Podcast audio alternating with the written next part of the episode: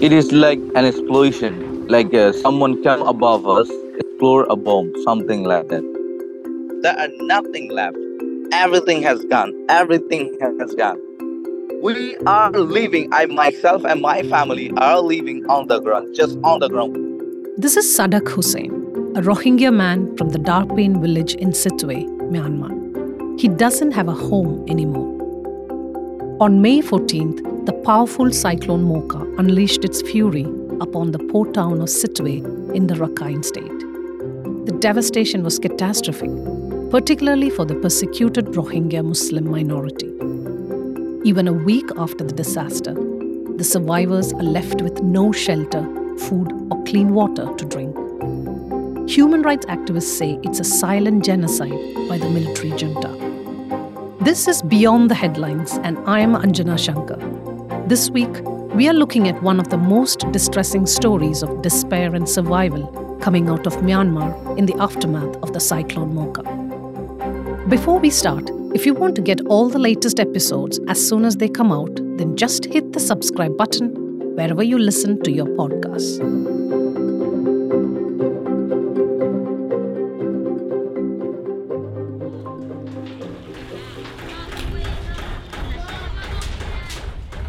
Thousands of flimsy Rohingya shelters were flattened or washed away.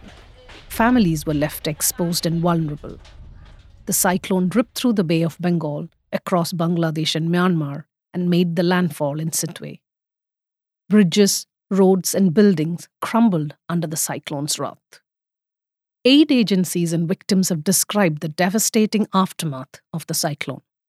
Sittwe, which is home to more than 130,000 Rohingya Muslims, bore the worst brunt of the cyclone that whipped up wind speeds of up to 209 km per hour and caused heavy flooding. There was a power outage for days, and telecommunication towers were destroyed. Communicating with survivors proved to be an immense challenge due to power outages and destroyed telecommunication networks. But Sadak managed to connect with me through a video call using Wi Fi. He said he wanted to show me the extent of the damage in his village. The connection was wobbly, but I could get a glimpse of their desperate situation. Today I am standing here just to show you what is the situation after the cyclone Mocha just recently headed to the people who are in desperate situation at this moment now. So let me show you their house and their house was completely broken down now. That is the condition of their family. As you can see here. Can you see that? Yes, we can we can see that. So there are only few houses standing as I as you take me through this. Yes, exactly. There are only in one village in in Divine village there are only two or three village, uh, houses are standing. There is new makeshift camps uh, which is they have built by themselves. Sadak, can you tell me a little bit more about your family and what happened to them after the cyclone? After the cyclone, not only my family but also every single people who are in Sittwe are become desperate situation and become destitute. And also there were many people lose their life in the in the cyclone.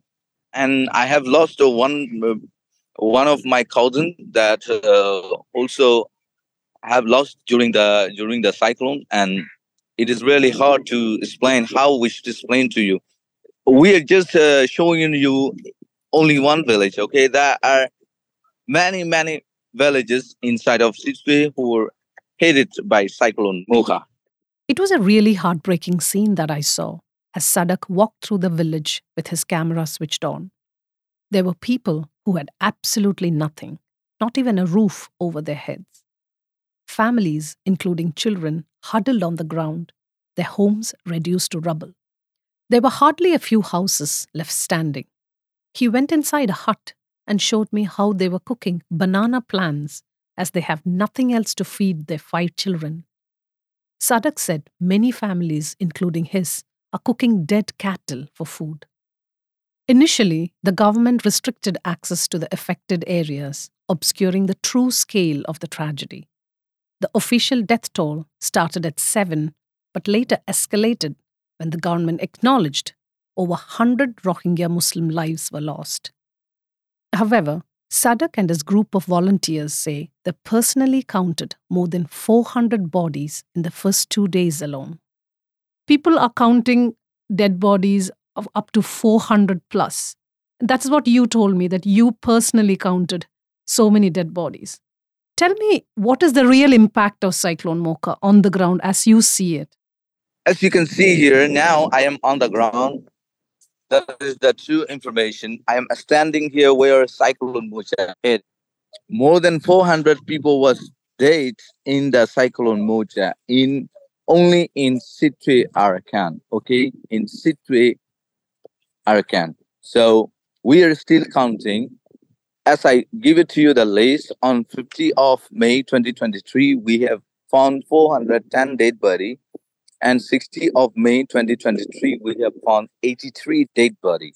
So that is the number that we have found. That are most of the women, children, and elderly people. Most of the children. Sadak, how many children did you find? Maximum that will be 200 children. The seriousness of the situation cannot be overstated. Cyclone Mocha ravaged the city of Sittwe, claiming the lives of over 400 people, predominantly women, children, and the elderly. Although we couldn't independently verify the exact death toll, reports from aid agencies, local media, and the visual evidence we obtained support Sadak's account. Myanmar does not recognize Rohingya Muslims as an ethnic group and categorizes them as illegal migrants from Bangladesh. They are denied citizenship and have no access to education or public health. In 2017, following a campaign of genocide by Myanmar's army, more than 700,000 Rohingya flee to neighboring Bangladesh. Evidence of mass murder, rape, and violence was found, and the UN called it a textbook case of ethnic cleansing. The cyclone has made it even worse for the Rohingya that has been at the receiving end of violence and brutal crackdown since the military coup in 2021. If someone come and kill us, it will be better for us. Instead of seeing in this sort of situation, that's not I am saying. That's many people are saying.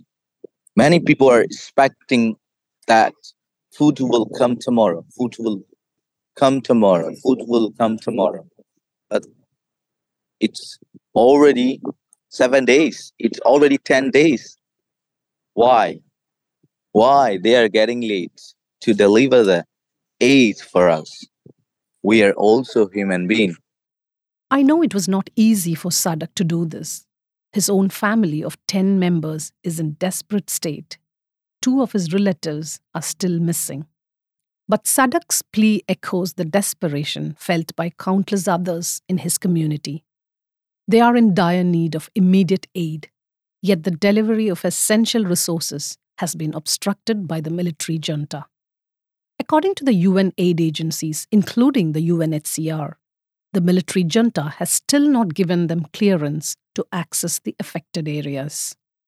So far, there has only been some limited relief efforts.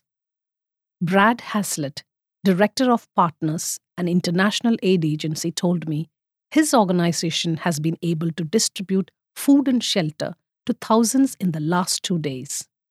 But that's few and far between, considering the dire situation.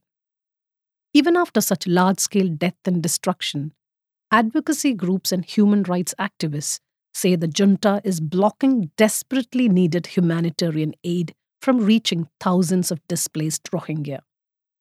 Matthew Smith, founder and CEO of Fortify Rights, a human rights group, say depriving aid to Rohingya is a form of genocide. This is sadly a scenario that we've seen play out many times in Myanmar, when, particularly with regard to the Rohingya. When the Rohingya people are in need of emergency aid, um, it has been common over the years for the authorities to basically deliberately obstruct the delivery of life saving aid. This is part of the genocide that's been ongoing.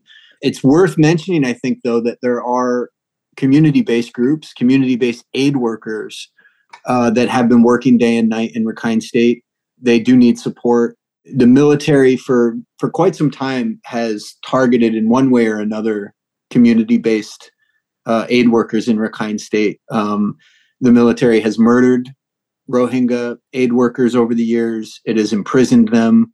Over the years, the military has perpetrated this particular act of genocide in, in, in, a number of ways. You know, this is a population of people who the military confines to very specific geographic areas and then denies them the right to livelihood, denies them the right to access healthcare, denies them the right to access food and other things they need to survive. And when you put those pieces together, a really sinister picture emerges.